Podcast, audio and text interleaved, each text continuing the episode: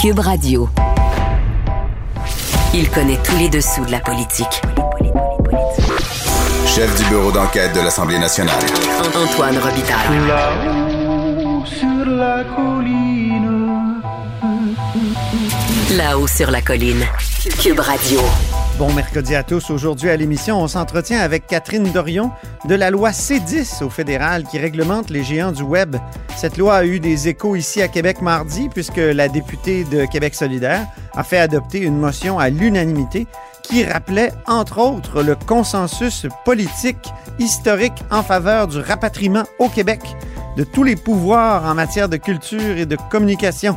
Robert Bourassa appelait ça dans le temps la souveraineté culturelle. Mais d'abord, mais d'abord, revenons sur un événement singulier qui s'est produit mardi à l'Assemblée nationale aussi. Antoine Robitaille. Il décortique les grands discours pour nous faire comprendre les politiques. Là-haut sur la colline. Mardi à l'Assemblée nationale, à la période de questions, une députée s'est vue empêchée de poser une question par le président François Paradis. C'est Marois Risky, député libéral de Saint-Laurent. Bonjour. Bonjour. Selon vous, est-ce qu'on a porté atteinte à votre privilège parlementaire qui est justement la liberté d'expression quasi illimitée? Absolument. Et c'est vraiment le monde à l'envers. Généralement, au Salon Bleu, c'est l'endroit où est-ce qu'on pose des questions, où est-ce qu'on est en recherche de vérité. C'est un exercice de reddition de comptes. Et là, c'est le président de l'Assemblée nationale qui me prête des intentions alors que je fais la lecture de quoi? De l'article 6 du Code de déontologie des députés. Euh, depuis quand qu'au Québec, au Salon Bleu, on ne peut plus parler de vérité? Mhm. Oui, parce que votre, le mot était là. Vous parliez de manipulation des faits aussi. D'ailleurs, on va écouter votre question ainsi que l'intervention euh, du président. La manipulation des faits, la manipulation de la vérité est une pente très, très dangereuse. Aujourd'hui, je vais vous lire un article, Monsieur le Président. L'article 6. Vous le connaissez, nous l'avons tous prêté serment. Un député doit avoir une conduite de droiture, de convenance, Je- de je- sagesse. Je ne sais pas, je veux rien, que- je veux rien que rappeler, vous rappeler à la prudence. Je, veux seulement, on ne peut pas prêter des intentions, évidemment. Euh, si la volonté et la continuité fait en sorte qu'on se dirige vers ça, ça ne peut être permis. Je vous demanderai de ne pas continuer sur ce terrain-là. Je vois où vous allez, je vous ai laissé un peu aller, mais il faut être prudent sur l'intention et la finalité de cette question. Je vous laisse, il ne faut pas, pas prêter des propos indignes, vous le savez. Est-ce que votre question, et c'est c'est ce que je me pose là, euh, moi comme question en vous écoutant, est- était bien posée? Parce que j'ai l'impression qu'elle était peut-être mal posée, votre question. Aucunement. Aucun des mots que je dis est à l'index. Et je parle quand même là, de façon factuelle. Qu'est-ce qui est arrivé dans la saga de la qualité de l'air? Et pourquoi je dis que c'est le monde à l'envers? C'est que dans l'univers média, donc au niveau de la presse écrite, on sait qu'il y a eu des mensonges. C'est bien documenté par les journalistes. Donc, moi, j'ai pas le droit de dire que le ministre a menti en chambre. Donc, je dois trouver d'autres mots pour dire qu'effectivement, il n'a pas dit la vérité. Et dans, dans la, l'arène politique au Salon Bleu, là, c'est, tr- c'est très, très courant que la- les députés vont dire dire le contraire de la vérité, puisqu'on n'a pas le droit de dire il a menti. Donc, ça, on a le droit de le dire, et euh, plusieurs autres députés l'ont utilisé bien avant moi. Vous et avez quand dit- même très attention. Vous avez quand même dit la manipulation des faits, la manipulation de la vérité est une pente très, très dangereuse. Oui, et en quoi ça, ça devrait être à l'index? Ben, que C'est-à-dire que je pense que vous avez le droit de poser la question, Monsieur le ministre, euh, avez-vous menti? Mais je suis pas sûr que, que ce que vous avez dit n'était pas, euh, comment dire, euh, proscrit par le petit lexique. là. Ben, il ne l'est pas, euh, ne, il ne l'est pas à l'index. Et à un moment donné, il faudrait aussi qu'on se pose la question suivante. Est-ce que l'index commence pas à être un petit peu plein, là? Il me semble qu'à un moment donné, on est supposé poser des questions, parler franchement, et l'endroit par excellence pour le faire, ça reste le salon bleu. Et à la fin de la journée, c'est moi qu'on empêche de parler, c'est moi qu'on empêche de poser des questions sur un enjeu crucial qui est la santé et la sécurité des enfants, du personnel scolaire et des parents, à un ministre que tout le monde sait qui a véritablement menti. Mhm. Et savez-vous qu'est-ce qui me dépasse? C'est dans En quoi il a menti? Rappelez-le à nos auditeurs, parce que c'est pas tout le monde qui suit cette saga-là. Il a dit dès le mois de janvier sur le protocole de la qualité de l'air, que ça a été fait en collaboration avec la santé publique et que ça a été validé par la santé publique. Plus tard, le 1er avril, on a découvert que ça n'a pas été validé par la santé publique. Par la suite, il a dit, ah, c'est vrai, j'aurais dû dire consulter. Et il a continué à dire, oui, mais on l'a bâti ensemble. On l'a fait en partenariat avec la santé publique. Et par la suite, on a appris hier euh, que non, ceci, c'était pas vraiment vrai. Euh, le protocole a été entièrement bâti par le ministère de l'Éducation, pas en collaboration avec la santé publique, que finalement, on a envoyé à dernière minute le protocole qui a été bâti par euh, le ministère de l'Éducation. On l'a envoyé à la santé publique et on leur a donné moins de deux heures pour commenter, pas d'accusé de réception et aucun commentaire par la suite. Et je rappelle que le ministre a dit oui, nous avons intégré tous les commentaires de la santé publique et finalement, Dr. Arruda dit non, ils n'ont pas intégré tous nos commentaires. Donc, c'est beaucoup, beaucoup de mensonges pour le même homme. Oui. Il a qualifié même de broche à foin, euh, vous le rappeliez oui, hier, la santé le protocole de la santé publique. Oui, c'est quand même grave. Un médecin, donc un membre de la santé publique est allé jusqu'à dire non, c'est broche à foin. Mhm. Mais il y a quand même eu une admission de la part du ministre, comme vous l'avez rappelé, d'avoir utilisé les mauvais mots. Est-ce que, est Ah non, que écoutez, continuer de taper là-dessus, est-ce là. que c'est pas de l'acharnement? Ah non, non, écoutez, c'est une demi-admission à peine. Il dit, écoutez, on ne fera pas un débat de sémantique. Il banalise la situation. Euh, ici, là, de quoi il est question? Non seulement de la vérité, mais aussi d'avoir instrumentalisé la santé publique. On le sait, là, c'est tellement important la confiance du public dans nos institutions. Même Dr. Arruda a dit qu'il était inconfortable et il a ajouté la chose suivante. J'espère que la confiance envers la santé publique ne sera pas entachée. C'est grave là, ce que Dr. Arruda dit. là. C'est Mhm. vraiment grave. Donc non, euh, je vais continuer à me lever, nonobstant que le leader du gouvernement me crie dessus ou que le président de l'Assemblée nationale essaie de m'interrompre. Vais continuer à me lever parce que je me lève pour une raison, ça s'appelle la recherche de la vérité et nous avons tous prêté serment, les 125 députés, notamment pour cet enjeu. Votre leader a quand même dit que c'était à la limite de l'acceptable, l'intervention de François Paradis. Mais euh, il n'y a pas eu de. On n'a pas soulevé de, questions de privilèges ce matin. Est-ce qu'il- est-ce que finalement, M. Paradis euh, a admis qu'il était allé trop loin et qu'il ne le fera plus, qu'il était plus dans l'avertissement que dans l'empêchement? J'espère que le président de l'Assemblée nationale se rappelle que son rôle, c'est d'appliquer, oui, nos règles, mais de façon objective et neutre. Aujourd'hui, nous lui adressons un avertissement. Donc, le leader l'a très bien dit. Cette fois-ci, là, j'espère qu'il entend le message. Et je tiens à souligner une chose. Je n'ai pas dit des mots qui étaient à l'index. Lorsque, dans la même journée, dans la même période de questions, le ministre du Transport arrête pas de dire le mot faux, c'est faux. J'ai Des vu bobards. hein, il a dit des bobards. bobards. Oui. en plus, j'ai pas vu le président se lever. Alors, dans mon cas, il se lève de façon préventive. Ça, j'ai jamais vu ça de ma vie. Mhm. Et il dit, je sais où vous voulez aller. Ah bon, maintenant, le président Paradis est rendu dans ma tête. Il me prête des intentions, chose qu'il n'a pas le droit de faire. Ça, c'est une infraction au règlement, prêter des intentions. Moi, on m'interrompt, on me prête des intentions et pour des affaires que je n'ai même pas encore commises. Je vais vous donner un exemple. C'est Michael Nichols qui me disait, c'est comme si le président Paradis, M. Paradis venait de voir une auto rouge qui roule à 99 km heure. On va l'interrompre tout de suite, juste au cas qu'elle dépasse le 100 km heure. Oui, c'est ça. Vous êtes comme une Honda rouge euh, sur, surbaissée, comme on dit. Avec des gros pneus et un aileron. et la Mais- casquette à l'envers. C'est ça. Mais quand même, je, je lis la question de Gabriel Nadeau-Dubois, puis je l'ai entendu hier. Lui, il n'y a pas eu d'appel au règlement, rien. Il a réussi à dire à peu près ce que vous avez dit. Est-ce que, je reviens là-dessus, est-ce que vous, vous jouez pas euh, volontairement avec ce fameux règlement, euh, peut-être pour fâcher, pour choquer, pour euh, mettre en évidence le sujet que vous voulez mettre en évidence? Aucunement. Moi, je suis vraiment axée sur le mot vérité puis recherche de vérité. Clairement, il y a un inconfort qui est exprimé par le président de l'Assemblée nationale qui dit allez pas dans ces terrains-là, c'est une pente glissante. Franchement, honnêtement, recherche de vérité est devenue une pente glissante au Parlement. j'ai, moi, je vous dis, là, je, je trouve ça là, hallucinant, pour pas dire capotant. euh, donc, ici, non. Euh, peut-être que euh, je sais pas pourquoi c'est à mon endroit. Ça arrive souvent euh, que le président euh, ajoute des mots à l'index. Euh, parfait. Et lorsqu'il en ajoute, je retire de mon vocabulaire, j'en trouve des nouveaux, c'est correct. Euh, mais dans mon cas, de m'interrompre pour m'empêcher de poser une, une question, c'est arrivé deux fois.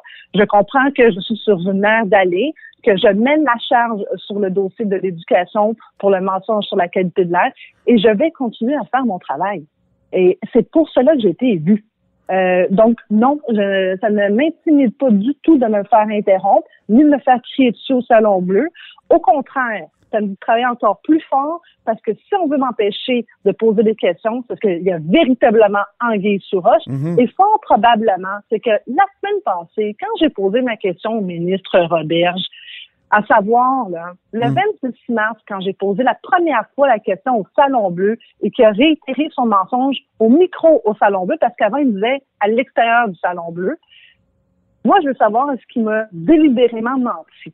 Parce que Dr Arruda a dit, hey, on a inverti nous autres ministères de l'Éducation, qu'on n'a pas validé le protocole. On leur a dit notre inconfort. Moi, je veux savoir quand. Est-ce que c'était avant ma question au Salon Bleu ou après? Parce que si c'est avant, là, ça veut dire qu'on a des faits nouveaux, là. Ouais. C'est-à-dire que là, là, M. Roberge et son équipe nous ont délibérément induit en erreur. Donc là, ça veut dire là, que c'est encore plus grave. Vous êtes juriste, Marois Risky, euh, mais pas spécialiste de droit parlementaire, mais quand même. Est-ce que l'immunité parlementaire, c'est plus fort que le lexique des mots interdits? Est-ce que ça devrait pas, en humble tout cas? avis, oui, l'unité parlementaire, l'objectif euh, dans, nos- dans notre- le fondement même de notre démocratie, c'est la liberté de parole. Mhm. Et, le- et si on veut protéger notre démocratie, encore faut-il laisser les députés parler au Salon Bleu, poser les questions. Parce que si on veut nous museler de façon indirecte en ajoutant continuellement des nouveaux mots euh, à l'index, ou pire encore, interrompre un député qui parle sans aucun appel au règlement, ça, ça veut dire que le privilège parlementaire dont je jouis hier a été, a été violé. Bien. Merci beaucoup, euh, Marois Risky, pour cet entretien. Merci, au revoir.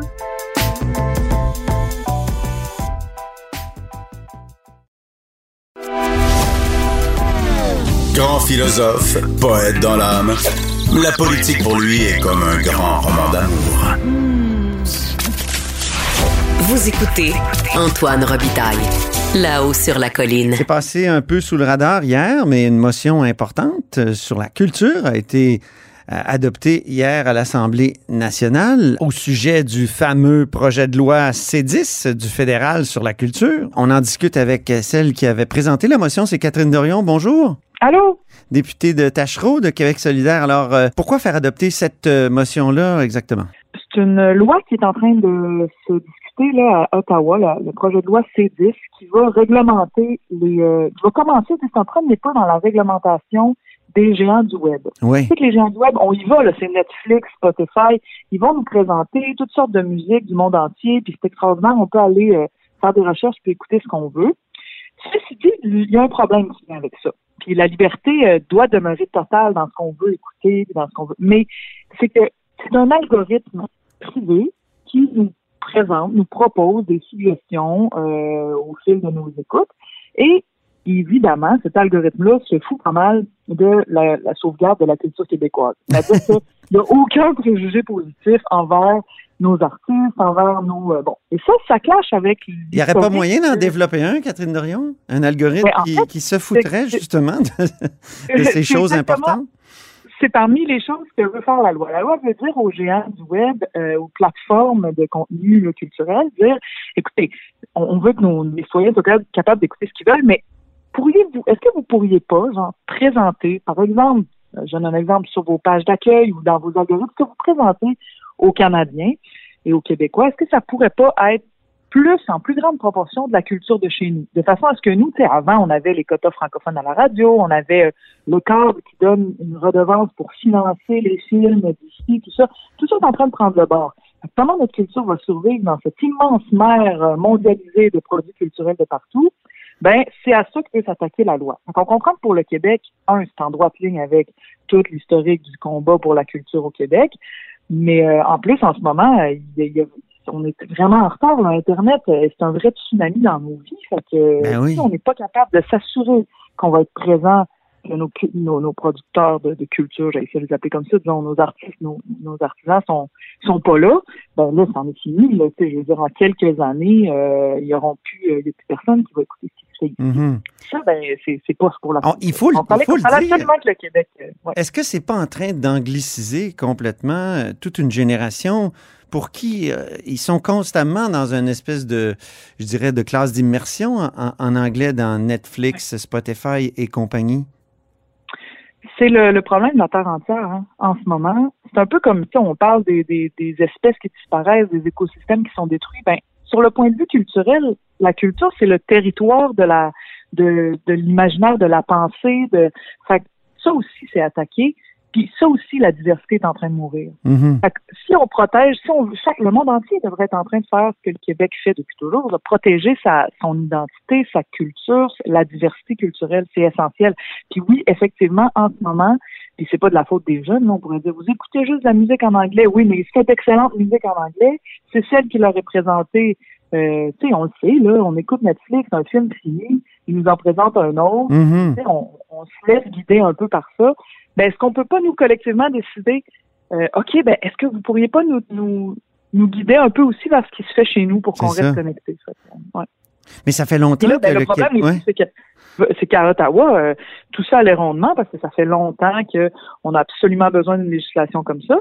Puis là, ben, les conservateurs se sont mis dans la tête de faire à croire aux Canadiens que c'était euh, une attaque à la liberté d'expression, puis Ouais. euh, puis ça c'est de la grosse bullshit là, sérieusement là, ils, font de la grosse désinformation en ce moment.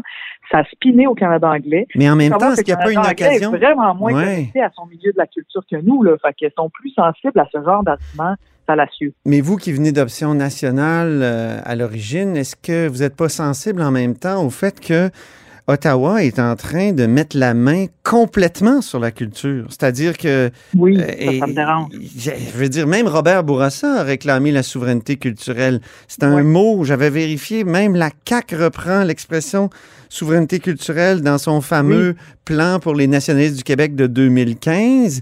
Euh, et, et je- Ben, il fait, fait pas grand-chose pour, par exemple. là. Moi, souveraineté culturelle, je suis à fond la caisse là-dedans, mais à chaque fois que j'ai questionné la ministre et que j'ai insisté, faites de quoi, impliquez-vous, exigez Ben oui. ceci et cela du fédéral, c'était « Ah, on attend, on attend ». Mais là, c'est dans votre motion. J'étais assez content, non, Catherine Dorion. pour- C'est la première fois que je vois à l'Assemblée nationale quelque chose qui dit que, qui rappelle le consensus, comme vous l'écrivez, pour un rapatriement au Québec de tous les pouvoirs en matière de culture. Écoutez, même Jean Charest a réclamé ça. Ouais. Non, non, mais c'est on a, on n'y arrive pas. Puis même si tout le monde est d'accord, puis dans la souveraineté culturelle, tu sais, ça a été défendu par toutes les parties là. Fait que pourquoi ça arrive pas au Québec? Ben là, écoute, c'est, je veux pas déjà- dire quelque chose qui vous paraîtrait démodé, mais c'est Ouais. parce qu'on n'est pas un pays, puis c'est un des nombreux Ouais. euh, problèmes du fait de pas être un pays. Mais j'ai déjà posé la, question semble- à Lisa Fruland. Pourquoi ça Ouais. se faisait pas? Puis elle m'a dit c'est à cause des artistes qui veulent continuer de manger à deux râteliers. Je ne pense pas que ce soit vrai. Là. Les artistes, tu sais, euh, la grande majorité des artistes euh, vivent proche du seuil de pauvreté. Puis si Ottawa fait des programmes, donne de l'argent, sais, c'est sûr qu'ils vont déposer des subventions. Moi, je déposais au Conseil des arts euh, du Canada avant de députer euh, régulièrement. Puis je considère que l'argent qu'on reçoit, c'est de l'argent aussi qui vient du Québec parce qu'on envoie nos impôts à Ottawa. Puis, tu sais, on est tout le temps dans une espèce de dichotomie un peu... Euh, euh, je veux pas dire schizophrénique là parce que mais bon il y a quelque chose de, de on est pris en deux affaires comme ça puis on est tout le temps en train de se dire ben là comment qu'on fait pour vivre culturellement? Parce que si on veut l'indépendance du Québec c'est pour sauver la culture québécoise puis c'est pour aussi avoir euh, une, une capacité de, de décider vers où cette culture-là veut s'en aller comment elle va évoluer tout ça. Mais en même temps ben on est pogné parce que la culture tombe dans une craque. C'est pas une compétence fédérale ou provinciale c'est les deux peuvent, peuvent faire ce qu'ils veulent, les deux paliers de gouvernement, mais Internet, ça, c'est le gouvernement fédéral. C'est Mm. un gros problème aujourd'hui. Internet, la culture se fait tout avaler par ça en ce moment. Mais comme me le disait Patrick Taillon, qui est constitutionnaliste et chroniqueur à cette émission, les réglementations en matière de culture, il y en avait au Québec avant un fameux jugement dans les années 80 qui nous a tout enlevé. Ben, au nom de quoi? Au nom d'une vieille réflexion sur la culture qui date de l'époque de, de- de l'analogique. Or, dans le numérique, on pourrait peut-être récupérer une bonne partie de ces compétences-là. Est-ce que, donc, euh, est-ce que vous pensez pas que le Bloc québécois, par exemple, à Ottawa, devrait réclamer ça? Ben, ils font des, ils font des, des réclamations quand même. Là, ils exigent qu'il y ait un pourcentage établi de qui va aller aux productions francophones euh, dans ce qu'on va aller chercher là, chez les grandes plateformes. de- Mhm. Donc, euh, c'est c'est correct, mais c'est sûr que la ferveur du côté de rapatrier des pouvoirs au Québec, que le Québec ait plus de possibilités de déterminer son avenir, tu sais, en culture, c'est la base, c'est le minimum. Là, je veux dire, s'il y a une chose qui nous différencie du reste du Canada, c'est ça. Mais moi, ce que je vois, c'est que en ce moment, il y a une espèce d'affaissement de cette volonté-là, comme si on s'était tellement fait gêner là, par l'histoire de, de de ah, il n'y a plus personne qui veut de la souveraineté, ah, il n'y a plus personne qui trouve que ça a de l'allure. Ils nous ont tellement répété ça, là. on, a tellement entendu ça que une idée qui a bien du bon sens, qui a de la valeur, qui se tient debout, qui, qui a eu de nombreuses personnes extrêmement intelligentes, extrêmement bien réf- réfléchies, informées, qui l'ont appuyée, qui ont lutté très, très fort pour, ben, cette idée-là, tout à coup, elle a été salie au fil des années, puis dévalorisée au point où la défendre, c'est gênant, mais ça devrait pas, tu sais, c'est, puis moi, je le dis souvent en chambre, là, c'est, c'est pas fantasque, c'est pas fou, c'est une des seules avenues efficaces, concrètes, pour euh, continuer d'exister, puis valoriser notre culture, puis la, la, puis en faire quelque chose qui évolue sans nous insécuriser, parce que les cultures évoluent à travers le temps. Tu sais, le Québec, c'est pas le Québec d'il y a 100 ans, puis on est bien content de ça. Ben, ça va continuer d'évoluer, puis il y a des nouveaux apports à chaque décennie, mais on veut sentir que ça se fait entre nous, que le dialogue est ouvert, qu'on n'est pas dans des espèces de luttes de ah Mm. ben c'est pas nous qui avons le pouvoir. Tu sais, c'est, c'est, moi je trouve ça dramatique, mais, écoute. euh, Mais tous les partis sont d'accord. Même euh, Dominique Anglade a repris l'idée de Robert Bourassa euh, de souveraineté culturelle. Donc là, on est, c'est, la CAQ, c'est évidemment le Parti québécois le réclame depuis longtemps. Donc, euh, il, y a, il me semble qu'il y a un, consensus, mais on dirait que parce que c'est une chose que tout le monde souhaite, c'est un peu comme la tarification du carbone, on laisse l'État central s'en occuper, alors que ça devrait être euh, l'État euh, québécois qui s'en occupe. Ouais, puis je, je pense que la à l'Assemblée nationale, c'est la CAQ en ce moment, c'est elle qui est au pouvoir. Si elle décidait de dire moi je vais faire ce combat-là, je vais dire à Ottawa, bon là, euh, je vais aller chercher un, rapport de force avec la population, je vais faire la pédagogie, je vais m'organiser pour que on puisse aller réclamer ça parce qu'il faut à un moment donné que ce soit nous qui décidions de ces questions-là, puis nous et seulement nous, tu sais. Euh, mais ça va y demander une quantité appréciable d'énergie. Puis les gouvernements, ben, je pense pas qu'ils réfléchissent comme ça. Ils réfléchissent pas à long terme. Tu sais, nous, on parle d'une question de long terme, de, de, de comment dire, nourrir puis euh, rendre euh, Mhm. vivante plus forte la culture québécoise. Mais, euh, mais c'est ça, les gouvernements pensent à court terme, des choses électoralistes, euh, là, juste l'histoire du mode de scrutin, là, le, changement de mode de scrutin qui avait été promis par la CAQ, qui a dit je ferai pas comme Justin Trudeau, puis j'abandonnerai pas ça. J'ai retrouvé hier en faisant mon feu, euh, l'autre Mhm. jour en faisant mon feu au camp euh, à mon chac, là, j'ai retrouvé ça, là, il disait ça, je ferai pas comme Justin Trudeau. Ben, il fait comme Justin Trudeau, il laisse ça de côté parce que il y a d'autres priorités parce qu'il veut pas penser à long terme, parce que c'est quoi qui pour lui est le plus avantageux en ce moment, c'est pas ça. Mais Mhm. ça, ça, ça dit quand même long sur la- le véritable désir de défense de la culture québécoise. Il a fait tout son. les- On dirait que ça n'intéresse pas Sonia Lebel. On dirait que c'est elle qui, qui- qui a le ballon, là, puis on dirait que ça ne l'intéresse pas. Ouais, c'est ça. C'est mon impression. Mais- Bon, ça, c'est ça. Parlons de euh, la fin de semaine. À Québec solidaire, il va y avoir une grosse fin de semaine. Conseil euh, national. Euh, certains disent le parti est sur le bord d'un schisme. Euh, donc, entre une, une gauche plus traditionnelle puis une gauche dite éveillée, pour employer un mot français. Euh, vous, allez-vous voter pour la motion de blâme qui va être déposée contre euh, le, le- le collectif antiracisme et décolonisation? Ben moi je suis pas délégué là, je sais pas si vous, vous savez Oui. que ouais c'est bon, ça fonctionne avec des délégués. Fait que moi j'aurais je voterai pas euh, en fin de semaine. Ceci dit, c'est sûr que le, le moi j'appuie là, cette motion là de blâme. Tu sais un blâme c'est pas euh, on vous euh, décapite là, c'est on, on vous dit ben c'est pas correct, on n'aime pas ça. C'est ça va être les membres qui vont décider ça, tu sais c'est pas euh, la direction, c'est pas les il va y Mm. avoir un vote, puis si les membres disent ben on blâme ça, moi je pense que ça mérite un blâme, ça mérite un, un- une demande d'introspection de la part de- du comité qui est euh, qui est mis sur le spotlight là. C'est, puis tu sais, il faut faire attention. On a beaucoup de oh, il y a un schisme, c'est une bagarre. Puis là, c'est bien bien hollywoodien là, un groupe contre un autre. Mais tu sais, c'est un comité constitué de quelques personnes euh, qui, tu sais, puis même si c'est un comité antiraciste, mais tu as beaucoup de militants antiracistes qui sont sortis pour dire, ben, ce comité-là ne me représente pas. Il y a d'autres, il y a d'autres courants antiracistes. C'est pluriel, tu sais. euh, Fait Mm. que c'est c'est c'est un- c'est pas euh, le parti divisé en deux, déchiré en deux, pas du tout. C'est une Mais on sent que la gauche, quand même, est, est- est écartelée. Là. Il y a, des, il y a des, des- des penseurs de gauche. Je pense à Pierre Moutarde, je pense à Marc-André Cyr, même Jonathan Oui. Durand-Folcos. Toutes des Ouais, gens qui écrivent, qui sont très critiques à l'égard de cette nouvelle gauche-là. Euh, Ouais. Peut-être que vous banalisez un peu ce qui est en train de se passer. Ben non, moi que justement, il y a Serge Bouchard hier, euh, tout le monde répétait qu'il avait dit ah, j'aime pas la gauche, la droite, cette séparation-là en deux grands camps. En même tu sais, il y a une affaire, je, l'écoutais puis je réfléchissais à, ça. Il y a, on parle de la nouvelle gauche, tel type de gauche, la gauche co- conservatrice, la gauche ci, la gauche ça. Euh, ce que ça prouve, c'est que quand on s'intéresse à un courant politique, on voit qu'il y a une multiplicité de pensées, que tu peux pas réifier ça en une seule chose. C'est la même chose à droite. On pourrait dire la droite est divisée entre une droite plus euh, euh, raisonnable et une, la droite Mais on le dit aussi. la droite haineuse, on le dit aussi, c'est ça. Mais il n'y a pas de, de, de frontières claires. Là. Il y a des gens qui vont emprunter des idées à plusieurs de ces groupes qu'on vient de nommer.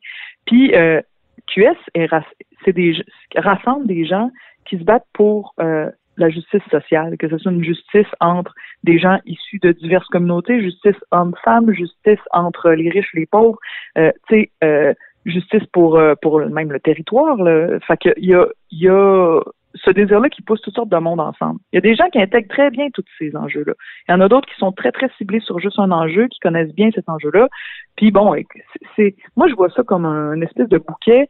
Il y en a qui, des fois, oui, il y a des, il y a des querelles, des, des mésententes ou des chicanes carrément entre, des, entre certains tenants de l'un ou de l'autre de, de ces idées-là. Puis ça fait partie de, de la démocratie, du débat public. Tu sais, moi je vois pas ça comme quelque chose qui ne doit pas exister ça doit exister. Ça doit exister, puis les gens doivent se sentir libres de parler. Puis il faut pas dire à ceux qui pensent pas comme nous, c'est un Mm. fou parce que. Oui, mais à un moment donné, des partis, ça se divise. Là. J'ai Marc-André, euh, euh, pas Marc-André, mais euh, euh, Jean-Martin Hossan a quand même créé, euh, créé Option nationale.